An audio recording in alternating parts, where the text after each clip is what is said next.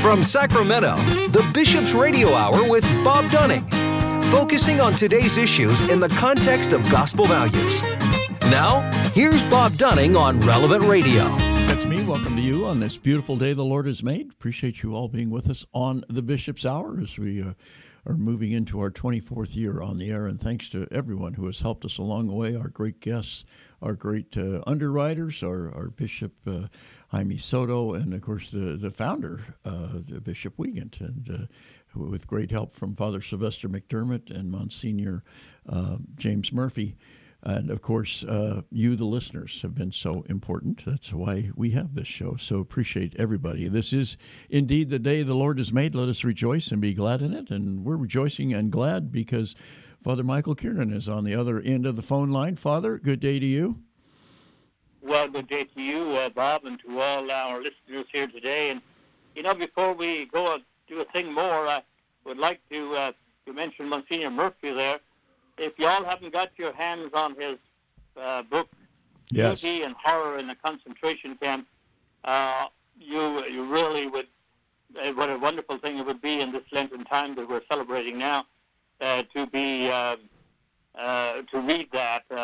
it would be both, in a sense, a painful thing, of course, because of what happened to her, and also well covered in that book is Sister Teresa Benedict of the Cross, Edith Stein.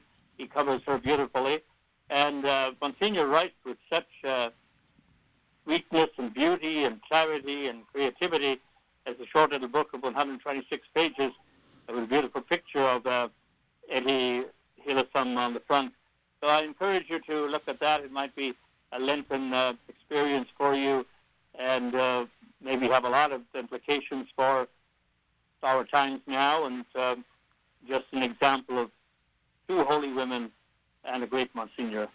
Yes, you know it, that, this is the story of Etty Hillesum, and uh, what a what a story it is. How even as she was awaiting death in a concentration camp, uh, saw the beauty around her, and uh, it's just it's it's it's a mind-boggling read. It really is, and uh, um, and of course uh, it, it had a, uh, a testimonial from uh, Rabbi Reuven Taff here in Sacramento from the Mosaic uh, Life Con- Congregation here in Sacramento. And it recalls the day that I remember when Bishop Wiegand and, and Rabbi Taff um, actually, I think Bishop Wiegand spoke at the, at the synagogue. And it, it just, it, it the the whole thing is uh, well, you put it so perfectly. The the book is is so it's so beautiful. It's very hard to read. She, of course, was murdered at, at Auschwitz ultimately, but had been in a camp at Westerbork. And she's Dutch and uh, uh, was writing about behind the barbed wire about the birds were singing and the you know the sun was shining on her face and that uh, she said I I've uh, th- these have been the, the, most profound two months of my life, and it was just it was just stunning to hear. Yes, and and uh, so I just I'm glad we can mention that to our listeners today because, gosh, uh, it just is such a a marvelous thing to uh, uh think about, and of course, in these days of rise of anti-Semitism mm-hmm. and uh, so on, and also we obviously uh, had on Ash Wednesday the reception of uh, uh, the ashes on our forehead and right. the famous statement, of course, uh, remember you are dust and unto dust you uh, shall return. I think one of the most beautiful uh, pieces in uh, that book by Monsignor Murphy was a comment that um, Etty Hillesum uh, made about not running away from suffering and death, and yeah. in a way, mm-hmm. Lent helps us that. Uh, he said through non-acceptance and through not ha- and through having all those fears, most people are left with just a pitiful and mut- mut- mutilated uh, slice of life, mm-hmm. which can, can, hardly be called life at all. Uh, by excluding death from our life, we cannot live a full life, but by admitting death into our life, we enlarge and enrich it. And I think that has a lot to say, uh, you know, the whole uh, thing of uh, uh, our Lent and our coming in touch with ourselves and our own mortality. And again, we're never morbid about this or uh, morose about it. We uh, see it as a, a, holy way to, look at life. And then, of course, uh, we know that uh, it ends up in resurrection in heaven. So uh, maybe that's what she was seeing a little bit ahead when she saw the birds and the beauty of nature and so on. Uh, she saw that as maybe a, a little inkling of the glories to come and hopefully we can keep our eyes uh, on that through the suffering and the cross, and that's what leads to, uh, as it did for Jesus, to resurrection. Yeah, we were fortunate enough to have Monsignor Murphy on the on the program to discuss the book, and uh, it just uh, what a what a treasure he is to the diocese. Uh, his great uh, book on the Cristero War um, in in Mexico, um, just a lot a lot of great work that he has done, and this one this one was really um, it was just stunning uh, mm-hmm. to to read it and uh, what what great great research he put into that book. And you know, you mentioned Edith Stein, and um, I remember I, I, I believe it was the canonization, um, and there was a couple in Davis, my hometown, who were related to Edith Stein and were invited to Rome mm. to to participate. And th- this is a uh, you would probably know the date better than I do. It was a number of years ago. We had them on the program as well, and uh, it was very moving. A, a Jewish couple, and uh, yeah. Um, well, there's so many beautiful people here in our Jewish community, and I've, I've been blessed to uh, have close relationships with uh, uh, the Jewish community throughout most of my life. And certainly when Bishop Wiegand shared of the uh, great event down in Good Shepherd Church there mm-hmm. uh, three weeks ago. Uh, we had uh, right. Rabbi Michael Berenbaum uh, from the American Jewish University speak, but Bishop uh, Wiegand spoke about his experience, like to say, at the synagogue, and then when Rabbi Taff came to the cathedral uh, reciprocating. So, um, yes, we're blessed to have that and good communication with uh, all our people here in Sacramento our various uh, Christian denominations and uh, other faiths. Well, you've you've done a lot of interfaith work, haven't you? I have, thank God. I've, uh, you know, I think I'm fairly familiar with uh, most all of the uh, uh Christian churches, and also our friends uh, in many different ones. Uh, one of the things we have four times a year is what we call city pa- city pastors meeting, and that the pastors from a variety of churches, uh, non-denominational uh, to a great extent, but uh, many other mainline as well. And it's a huge uh, lunch gathering that we have uh, at a different church uh, over a period of time.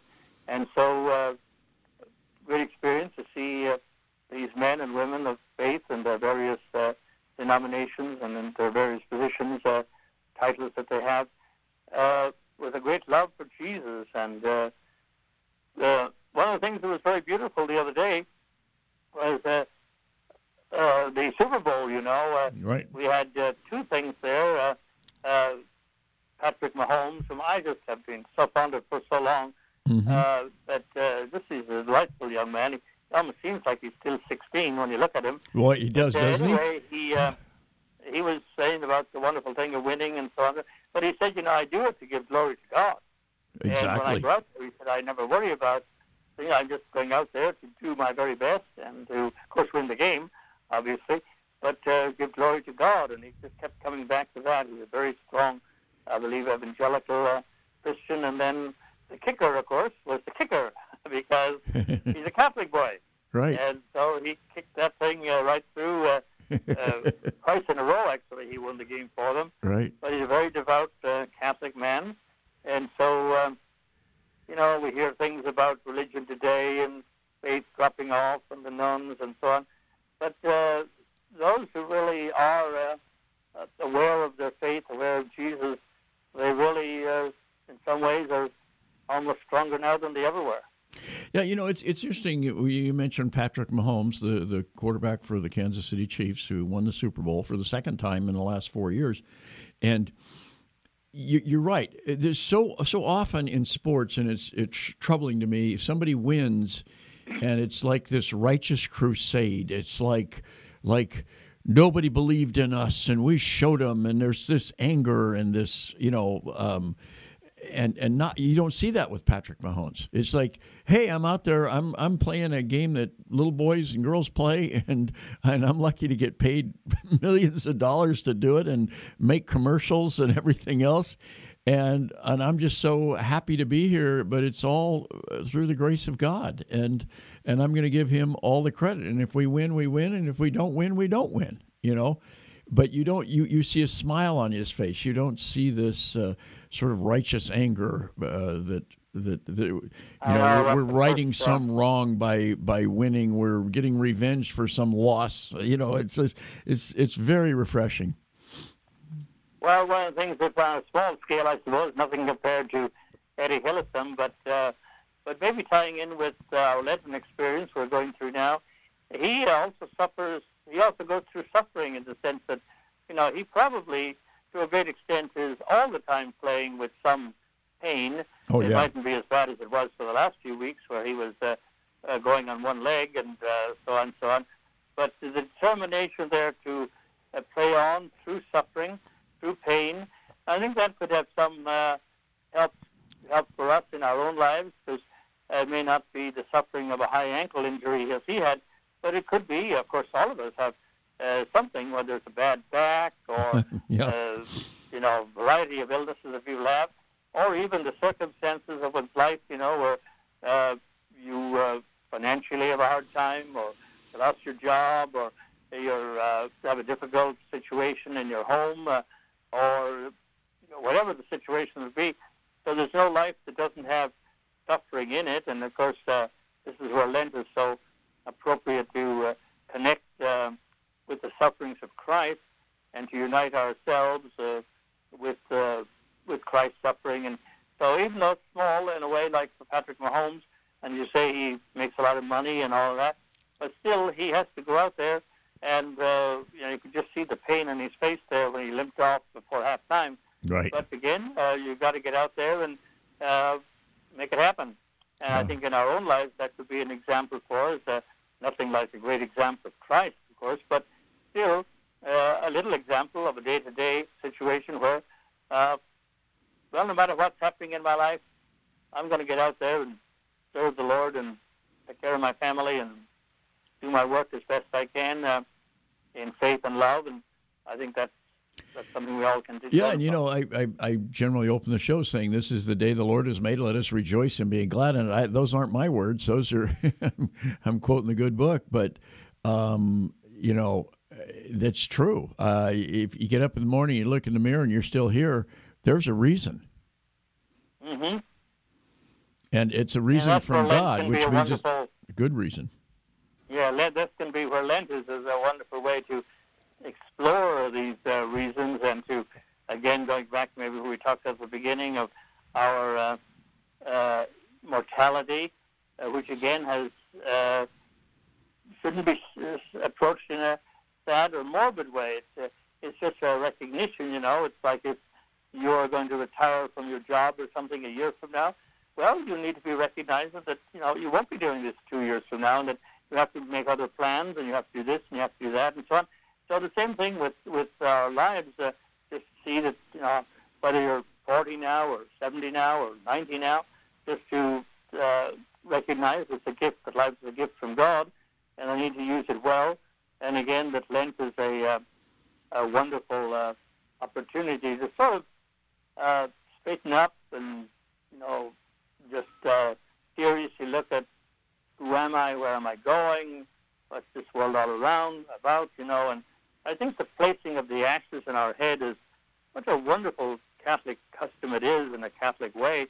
And uh, if you march up there and get ashes on your head, as you did on uh, Ash Wednesday, well, unless you're not really with things, it surely has to be a, uh, you know, a moment of recollection for you. Uh, mm-hmm. what, what, what, was this about? And uh, what did he say? That remember you are just, and just shall return. That that's me getting ashes on my head, and whether it's the Pope or the Bishop or whoever it is, uh, we're all called to just uh, uh, recognize that. Again, I keep saying, and not in a morbid way, but actually that death is, is, is the path to eternal life, and the suffering, as we know, uh, the cross is the way to salvation. It, very, very beautifully put, Father. The, correct me if I'm wrong. The ashes come from the palms from the previous Palm Sunday.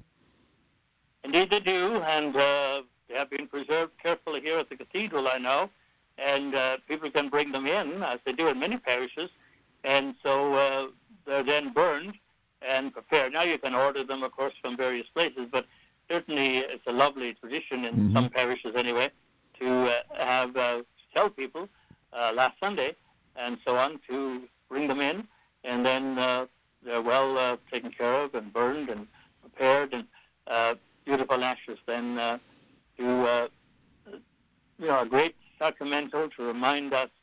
And one of the amazing things that you'll see on Ash Wednesday is that, uh, um, gosh, you know, it it sort of gives Christmas a good run, and Easter a good run. It uh, really for, does. Uh, it really does. Uh, and people who maybe might be in irregular situations or God knows what's going on in their life, but they might not be even coming that often. But this can be a great uh, uh, moment for them to uh, come in. And actually, I'm looking.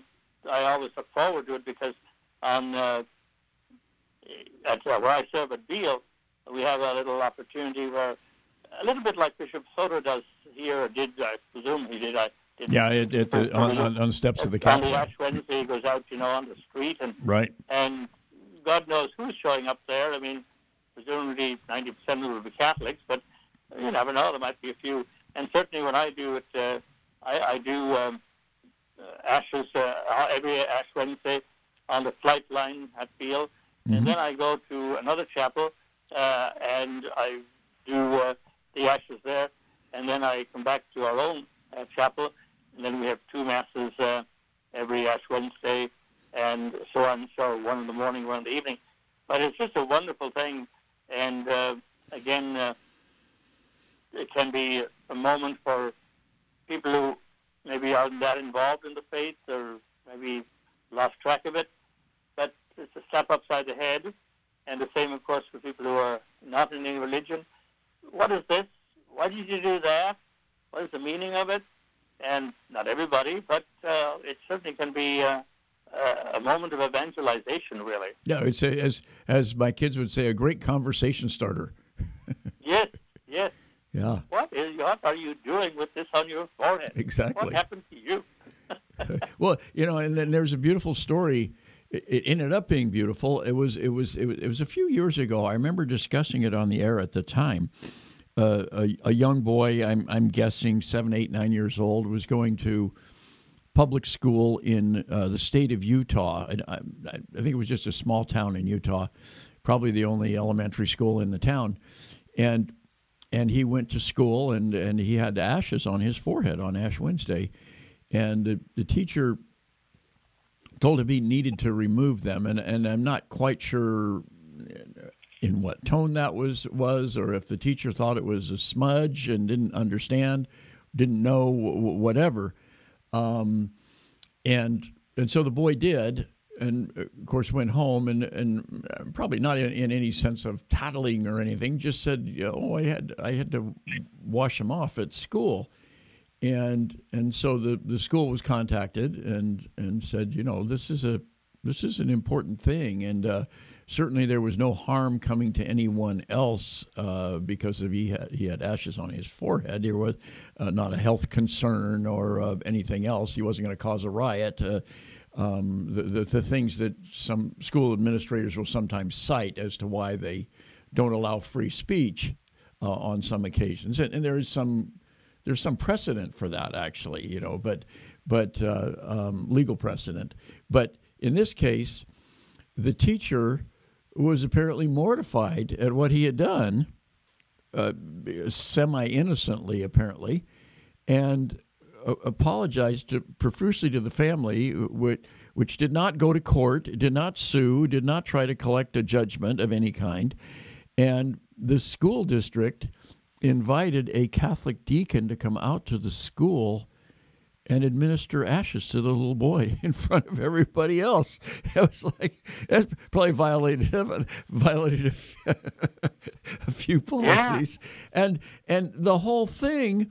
It got explained to everybody what this was. It, it wasn't to try to convert anybody. It it just it it got explained to everybody. The teacher was became educated in a way that he hadn't been before and he was very kind and generous. The, the, the family, of course, was kind and generous, and it ended up being a great moment in everybody's life, which is the way it should be. Well, that's a wonderful story, and actually, maybe that would encourage our people. Uh, you know, I don't think we want to go out evangelizing in the sense of uh, standing on the street corner, though it has its place, but uh, uh, in some denominations. It's well done. But certainly, I think it's important for us as Catholics today to know the meaning of uh, what we're doing in this. Uh, you know, it's not any magic or any uh, unusual thing like that. It's uh, a wonderful action that, if we understand what we're doing, I mean, it's like any other action. If you shake hands with someone, that assumes that you're friends with them. If you give somebody a hug, that means you like them and you know smile, you're well glad to see them. So uh, actions have meaning. And I think it's important for us in this day and age where, uh, like that teacher, though he may not be Catholic and understand we didn't know, but uh, on the other hand, it's important for us to be able to, uh, as St. Paul says uh, in the scripture, always be prepared to give an account for your faith. Mm-hmm. And I think that's even more needed now, Bob, than ever among our people, because huge numbers of people uh, don't really know. Sometimes people are brought up in the Catholic faith a little bit, don't understand the gestures, even of why we bless ourselves, or why we genuflect, or why we this, or what, not to mention the Eucharist. And so I think this uh, could be a great time. Uh, again, not that you want to buttonhole people and say, it's Ash Wednesday and you should be getting your act together or something like that. But where the opportunity would present itself, where somebody says to you at the supermarket or wherever you might be, uh, hey man, what you got on your forehead is mm-hmm. some sort of a whatever, and then you say, well, if you want to hear, I, I you know, do you want to know what it is? I can tell you it's a very Catholic practice, and it really means this and this and this and so on. And I think uh, moments like that could be uh, wonderful opportunities to just gently and lovingly yep. and humbly uh, evangelize. And it's it's a little bit of pl- planting the seed. You know, you're, yeah. you're not going to probably baptize them on the spot, but you you mm-hmm. maybe have planted a seed and they go home and uh, with the help of the good Lord and the Holy Spirit, and you know they say, oh, I'm going to crack open that book and read a little more here, you know, or maybe. Well, a, going back a little bit to, uh, you know, Edith, uh, Etty Hillesum and also Edith Stein, that they uh, had to come to a knowledge of uh, God. Uh, it took time and with the help of many others and so on. So generally, we don't do anything great in faith or otherwise uh, without the help of others and walking with others and so on. So I think that's a beautiful thing, and I, I love the uh, fact, you know, that the Ashes and the Ash Wednesday experience we just had uh, encourages us and challenges us. And by the way, I might want to say here that you know, maybe you got off to a good start uh, on Ash Wednesday, and uh, obviously you went and got ashes and so on.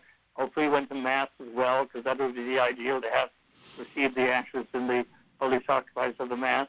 But then uh, maybe Thursday after Ash Wednesday, uh, didn't do too good. Maybe a couple of resolutions we had, not so good. Fell down a bit there. And that but now uh, it's a few, it's not that long ago, so there's a lot of Lent left, and don't be afraid to, uh, you know, whatever falling off you did, pick it up now, and again try to do some particular things, you know, during uh, uh, Lent, maybe to um, pray a little bit more, maybe say a rosary every day, maybe you can go to mass, uh, uh, and uh, of course reach out in ways of uh, recently we had the annual Catholic appeal mm-hmm. just before Lent, but that's still ongoing. And if you haven't taken care of that, then you could take care of that during Lent, and lots of things like that. But don't be afraid. There's always this temptation or danger that you know, uh, I just didn't do anything, and now we're into Lent, and I might as well not do anything. well, no, don't yeah. do that. Yeah, yeah, it's too late. It's too late. No, it's not. Yeah, never too late. And even if you were to have a half of a bad Lent or not much good done, you still have half of a Lent left. So even if you were to find yourself in, coming up to Holy Week and you've done diddly for uh, uh, the, the weeks of Lent, well, again, come on, don't, don't, don't beat up on yourself and don't throw up your hands. Uh, not so good for sure the future, as I always tell people in confession, God is interested in tomorrow, not yesterday. And the mistakes we made and things we didn't do, well, I didn't do that well last week. But now this is a new week. And uh, well, let's get with the program here. There's still a bit of, a good bit of Lent left. So that's, really, that's listeners, I really encourage you to not lose heart. And if you fall down one day, like Patrick Mahomes, the quarterback, you know, uh, you got to uh, get in there and I love these quarterbacks because you know they throw an interception, mm-hmm. and sometimes it leads to a score. Yeah, uh, to a touchdown. Yep. But you know what? They're able to come back and jump in the next and get the ball back and give me that ball till I get out there again. I'm going to throw this thing right this time, and I'm going to get my own touchdown. And so I think that's the spirit we have to have in the faith, uh, not to be dwelling on the mistakes we made or the dumb things we did or uh, that we didn't do as well as we could have. But that was then. This is now. And tomorrow, today, tomorrow, I'm going to serve the Lord more. I know what to do.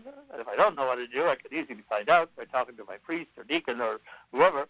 And followed by Bishop Barron or there's a million things out there, brothers and sisters, in this Lenten time that you uh, could, uh, uh, you know, could use. So uh, all to the good of uh, making you uh, um, a great Lent.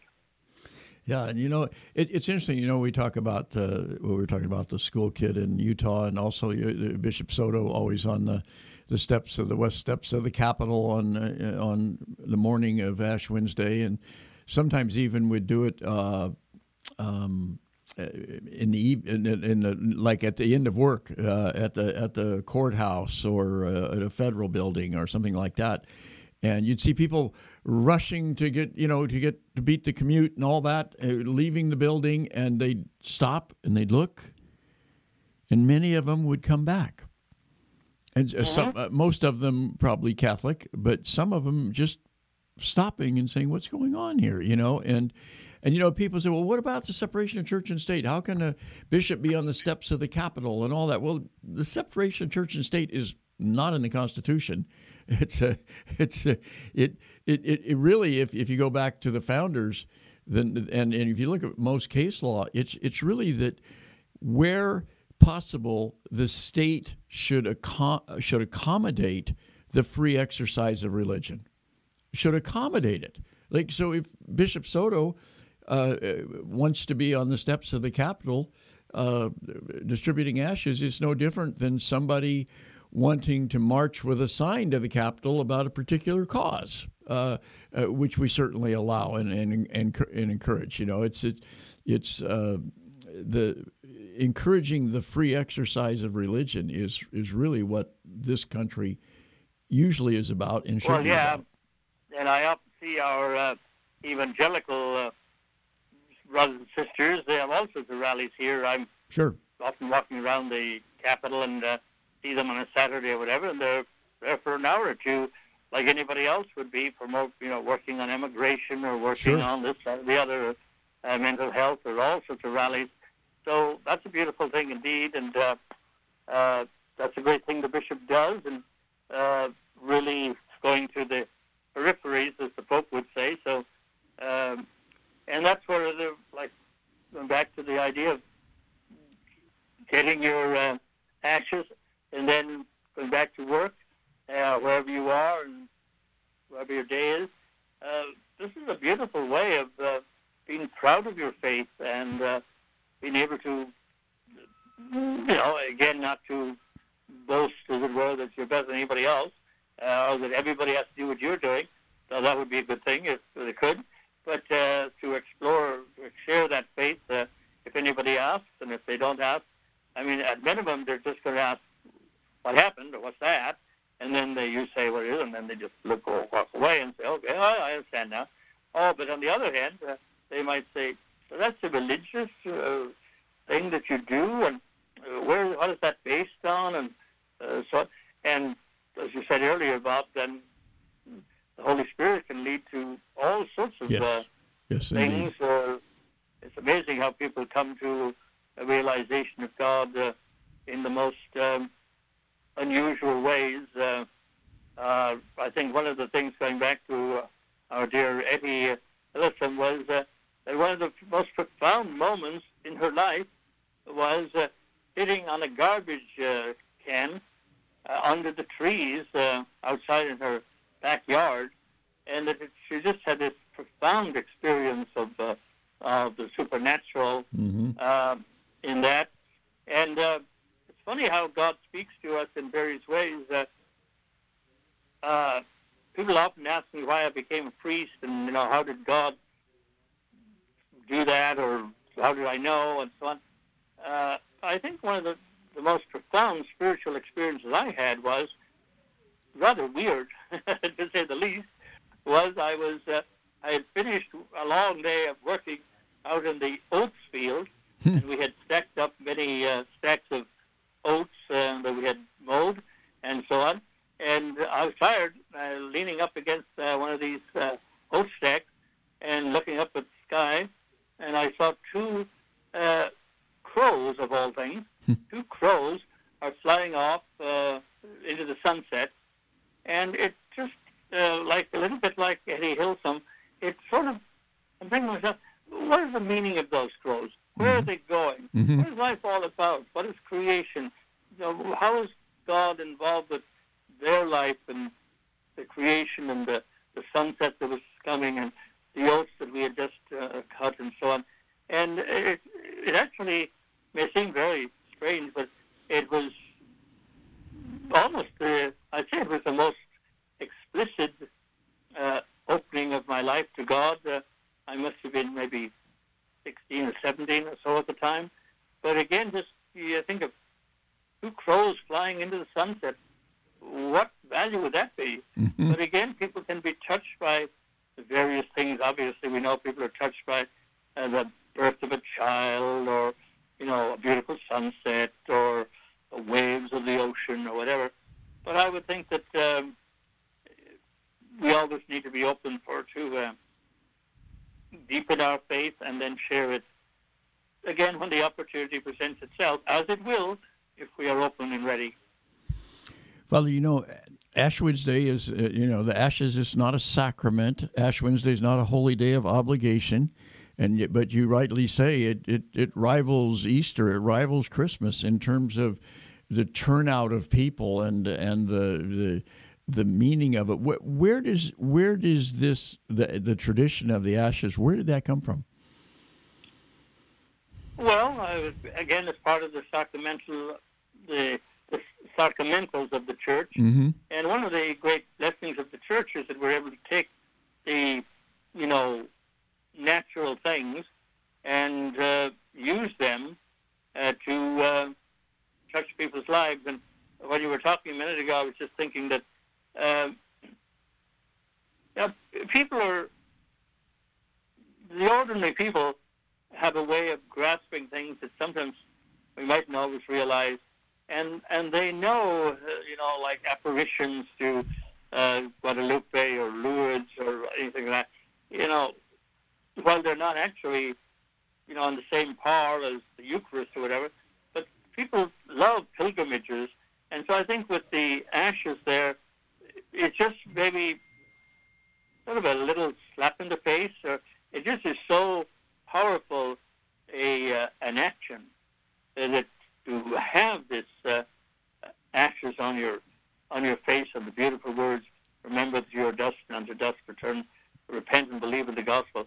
That, that, I think that's why they, the ordinary guy who maybe isn't educated or isn't anything, you know, in a way, uh, maybe in the eyes of the world, but he can grasp that this is a serious thing.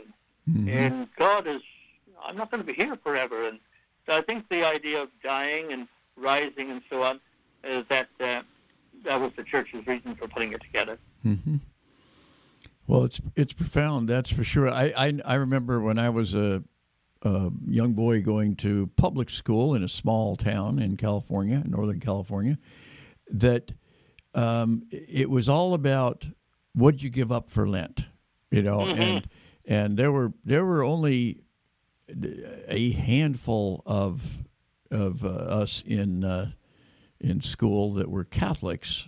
Um, you know, my, my, buddy Peter Schultz and Betty O'Brien and uh, a few other Irish Catholics, and uh, and and but all of our classmates, our friends, they were fascinated with with the idea of Lent and what were we giving up. And I, and I remember my dad telling me, "They're going to watch you." they're gonna your your friends they're gonna they're gonna they're gonna see if you really are serious about this and it was it was never hostile or mocking or if there was any teasing it was it was friendly. You know it wasn't there wasn't anything detrimental about it. But he was right. You know they they uh, and this is before you know well every Friday we didn't we didn't have meat. And and I know for darn sure in the school cafeteria my friends were watching.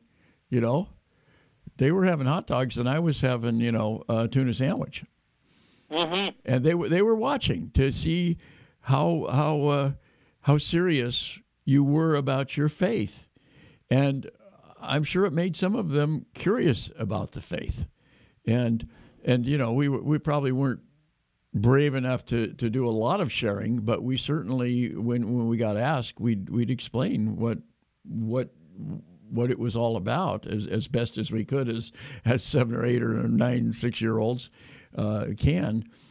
But it was all about giving something up. Now much much more of, of lent is is about doing and and almsgiving and penance. And uh, wouldn't you say? Yeah i think that's uh, and that's wonderful but i suppose we could uh, certainly we want to look at the things that we need to give up, uh, whether it's uh, you know meat or well, obviously we have the restrictions. Uh, right. We have the rules for Lent, but the fasting but and abstinence. Other things, yeah. you know, uh, could you or could anybody and think of things that I do that annoy people? Again, I think we could uh, give up impatience. We could give up uh, irritability. We could give up uh, judging. We could give up, uh, you know, look at ourselves in regard to racism or anything like that. And I think also Lent is a, a great time for atonement. We're mm-hmm. called to look at ourselves and to examine our conscience and to look at our past misdeeds uh, and to uh, try to be honest with ourselves. Uh, again, that sort of ties in with the concept of the ashes and dying. I want to die to the old self and become a new self, uh, an examination of conscience. That's why I know in many parishes, but especially out at uh, St. Clare's mm-hmm. um, in Roseville. Right. It's a sight to behold because uh, they have uh, a uh, large congregation there, but sure. for some particular reason, the tradition has got going there, and it's a fairly new parish. But uh, I generally help out there, and we sit down at 6.30. Uh, we get going at 6.30 in the church, which is damn full and there's generally 14 or 15 or more. Ideally, we, we need 20 or we need more 20 uh, priests. And I often haven't got out there, and I'm, I think all the others are there too, until 9:30, a quarter to 10. And this is this is confession. This is a reconciliation. Reconciliation, service. right? The pastor there gets up and gives a nice little right. presentation. It's not very long, 15, 20 minutes. Mm-hmm. A couple of songs and readings and a little homily from Father George. And then uh, the uh, he uh, says Father A is here and Father B is there and Father C is right. there, and he points us to our places, and we go, and the folks start coming, and they're coming fast and furious from I've, that I've, until I've been, I've been there in my home parish when that happens. Yeah. Mm-hmm. Yeah. So that's a wonderful thing to, again, look at ourselves and uh, what a great uh, renewal that would be uh, to see how we can uh, grow in the Lord and so on. Uh, we might also, during this uh, Lenten time, look at our surroundings and see what's happening in the world and how do we participate and how do we, in a sense, make atonement for the sins of all humanity. I think that was one of the great things about Etty Hillesum and uh, Edith Stein, they chose to be there. You know, they could have got away, uh, but they chose to be. They kept saying that they wanted to be with their Jewish people. Mm-hmm. They wanted to serve with their, die, or live with their Jewish people, and die with them, and in a sense, therefore, be loyal to them. And you could use that a little bit for ourselves as Catholics, uh, Christians, and so on. That uh, we're all in this together, and therefore we need to ask ourselves. Uh, how can I be a source of uh, blessing, encouragement, faith, love, uh, charity, and so on, uh, breaking habits like of apathy or indifference and uh, the whole culture that we live in? Uh, how can we, uh, you know, speak out for those things that are important and stand tall and stuff?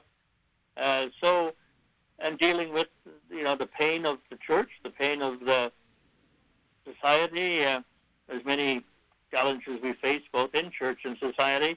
Uh, and uh, Lent could be a, a blessed time to uh, uh see uh, what can I do to be faithful Catholic uh, and be a blessing for the world. Amen. yeah, for sure. You know, it's it's it's a it's a profound time. The the 40 days and we you know there's always this this argument well is is is sunday a day in lent uh, you know it doesn't it, i guess it doesn't really matter to me if it if it is or it isn't you know it's all it's all part of the if if, if you uh, it's all part of uh, from ash wednesday to to easter sunday or or good friday or whenever uh, you know holy saturday uh, the that you know at the conclusion of Lent, the Holy Week, um, it is so profound. Uh, you know the the Last Supper, the, the you know Holy Thursday, uh, in the evening especially, uh, Good Friday, uh, uh, all day, but uh, again from from noon to three, and, and generally Stations of the Cross. Um, not always for, but but if if you're of the mind, uh, Stations of the Cross, at some point on Good Friday. Um, I, I, remember a Good Friday. Uh, I had to be up the valley by by dinner time, and and I had my f- four young kids, probably four, five, six, and seven years old. They're all very they're all a year apart, and I, I think the oldest was about seven, and the youngest was about four, three or four, and and so we're driving up the valley between 12 and 3. And I had called a parish up there to see if they were going to have the church open. And they said yes in, uh, in Maxwell, which is a very small town and uh, mm-hmm. about a, you know you uh, you're very familiar with it for sure. You you you can you can drive I five blindfolded, I'm sure, mm-hmm. but uh, uh, you you say go straight, but. Uh, but uh, you know, it, really a historic church on on the edge of town, and and we got there about just about quarter to three, and there were no cars nothing. It was a small town. I thought, well, maybe maybe they all walked, you know, and and went up to the to the door of the church, and it was just slightly ajar, and opened the opened the door and walked in, and there was not a soul in there. And then somebody came out from a side door up by the altar, uh, a, a woman who was had been cleaning up, and she said, "Oh, you know, we we stop at two or something like that." and uh, um, and she said, "But you're welcome. You're welcome to come in, and just close the door behind you." And uh, when when you leave, and I, I said thank you, and I went in there with my kids, and you think you know you think the the 14 stations of the cross and Jesus falling and the the the whole thing would be would be too much for kids. It would just be too much at that age, and yet they. It, it was it was like one one of those uh, those miracles that you just go thank you Lord, they went and because there was nobody there we could literally walk from station to station you know from from from each one and and I could read it to them, or maybe the seven year old would read it. Uh, those that were capable liked to read it, and and and they would have these why why is this going on? Why is Jesus carrying that cross? Why is he falling down? Who are these people that are that are accompanying him? And it was it's the most prof- to, to, this day the most profound stations of the cross I've ever participated in, and, and I was mostly a spectator with watching my kids participate in this, and it, it uh, I think it has left a mark with them that they'll carry with them for the rest of their lives too. Well, you're a blessed man and a blessed family to do that, uh, Bob. And again, I think more even now than 20 years ago or 10 years ago, that is sorely needed in our uh, society and our kids because I know they get so many other contrary things to that. And so I think what we need to be doing is uh, to offering those uh, opportunities to them, and uh, not at all to assume that, like you say, they won't want it because you know people are people and they're smart and they sort of instinctively know the right thing and the beautiful thing. You know, we were talking about Holy Week there uh, a little bit earlier in the conversation, and I'd like just to share three beautiful things that uh, from a couple of the days of Holy Week. That uh, and again, if you have, if you're not doing that well in Lent now, and you have a, you get doing, and then you fall down, and then you do more, and then you fall down. Well, keep an eye for Holy Week, especially, mm-hmm. uh, even if you've not done that well the rest of Lent. But in regard to uh, the Holy Wednesday uh, of uh, that um, of Holy Week, uh, Saint Teresa, Saint uh, Elizabeth Ann Seton said a beautiful thing. She said, Look up towards eternity and do not lose a moment of this time of grace and benediction for laying up your heavenly treasure. Hmm. Every moment of your patience and submission in this hard trial of life will be a triumph for you hereafter. O joyful thought is now to our Jesus, our Jesus. And on Good Friday, she offered a beautiful meditation. Offer up all your pains, your sorrows to God, that he will unite them with the sorrows, the pangs, and anguish which our adored Redeemer bore for us on the cross. Place yourself in spirit at the foot of the cross. He knows all our weakness and the failings of our hearts, and has himself declared that he will never forsake the soul who confides in his name. Mm-hmm. And for Holy Saturday, the quiet day, she said, O my Savior, while the pilgrimage of this life must still go on to fulfill your gracious purpose, let the spirit of my mind follow you to thy mansions of glory. To thee alone it belongs. Receive it in mercy, perfect it in truth, and preserve it unspotted from the world. So I thought it would be useful to share those little things with you from the great St. Elizabeth Ann Seton and with our listeners and there's all sorts of things, brothers and sisters, you can find uh, on uh, many, many beautiful Catholic online presentations. And if you get into that, um, uh, your whole life will be blessed and changed. Yeah, one of our one of our American saints, Saint Elizabeth Ann Seton. Indeed, a marvelous woman uh, whose life was enormously difficult. Mm-hmm. But that's the beauty of it uh, for our people, uh, Bob. That uh, know, it's not because life has to be easy or comfy or cozy. Uh, that can be a bit of a problem. Not that we go searching out suffering, but that by the joining with Christ, we take it when it comes to us and find uh, meaning and blessing in it, as obviously the martyrs did, the saints did, and people in every generation have uh, found uh, Christ in the pain of life as well as in the joy. You know, it's interesting. Uh, the the other day, I had a, uh, I think it was, I think it was just prior to the Super Bowl, and there was, there was, a, a, college basketball game, a women's college basketball game in Villanova, uh, Jesuit school in Philadelphia, and the, the, they were they were playing, and and one of the players on the Villanova team,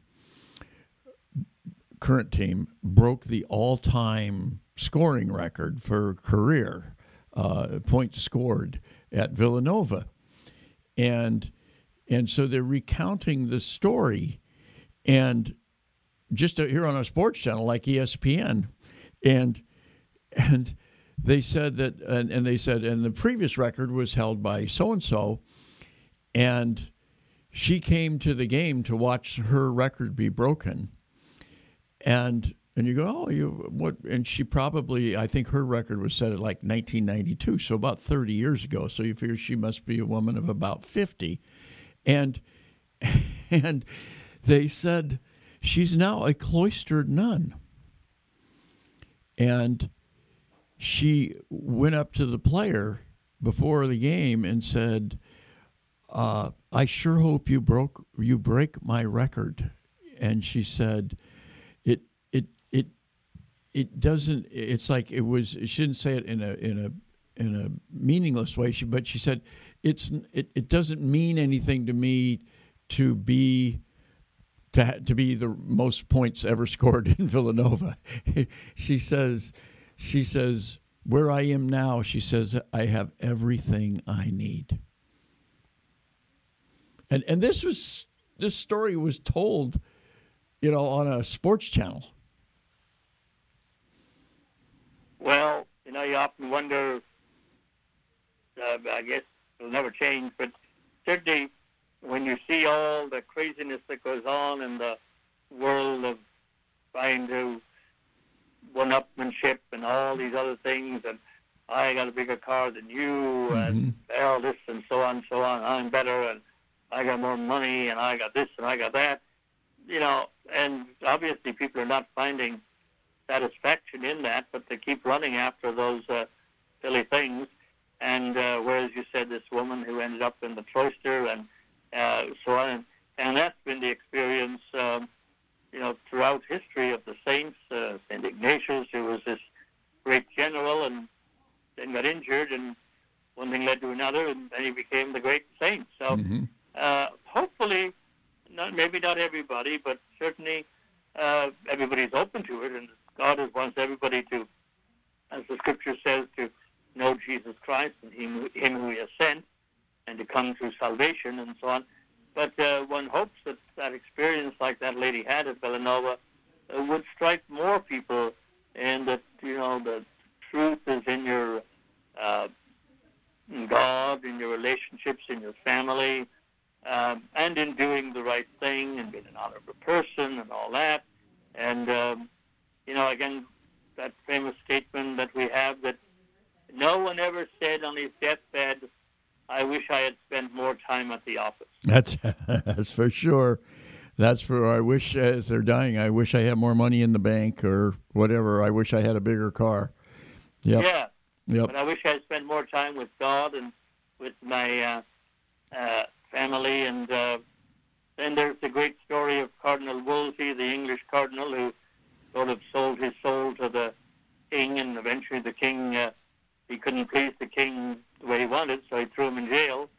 And the cardinal said, if I had loved my God as much as I loved the king, hmm. I would not be in this state. Mm. And so, but we can all get sort of fooled into uh, the things that are not important. And uh, but I, I think there's there's always a number of people that seem to be uh, able to in every generation to come to that realization that uh, uh, the things of the world are not enough. And, and this again can bring us, the Lent can be that wonderful time because it deals with the readings, you know, in church and, uh, and of course the death of Christ and so on. I mean, what was that about? Uh, uh, you know, just it was a whole different thing. But the beauty of it was that it was out of his suffering and death and pain and all of that, uh, that he uh, showed us the value of life in every way. And became part of every situation that we could have. Uh, there's no pain that Jesus doesn't understand Yeah, because he went through it himself. It's exactly. And boy, that, raised, that's profound. He's done all that so that we can be raised.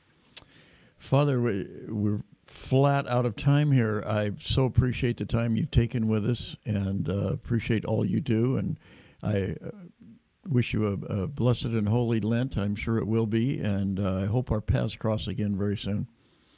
God bless you and all your uh, listeners and all you do to promote the faith. Uh, blessed, holy, and uh, deeply spiritual rest of the Lent to all of us. Uh, thanks so much, Father. God bless you too. That's uh, Father Michael Kiernan, um, and he's he's uh, uh, been a pastor at many places uh, in residence at the cathedral, but he is also the chaplain at Beale Air Force Base uh, up up uh, uh, near the Yuba City, Marysville area, and. Uh, he's been the chaplain there for, for a number of years now, and uh, really, really, uh, really happy to have him up there as well. That's going to do it for us for today. Thanks for listening. God bless. We'll talk with you again soon. We'd like to thank all the wonderful people and organizations, uh, businesses in town uh, and throughout the Diocese of Sacramento who have provided underwriting for the Bishop's Hour. Uh, some in the last few years, some uh, have been with us for a very long time. If you would like to be an underwriter for the Bishop's Radio Hour, uh, it's a wonderful opportunity to to support this mission and also to support the diocese and also uh, to get some uh, recognition for your organization or for your business. The easiest way to do this is to uh, give us a shout, send us an email, radio at scd.org, and we can give you all the details about uh, helping to underwrite the Bishop's Radio Hour. Again, that's radio at scd.org.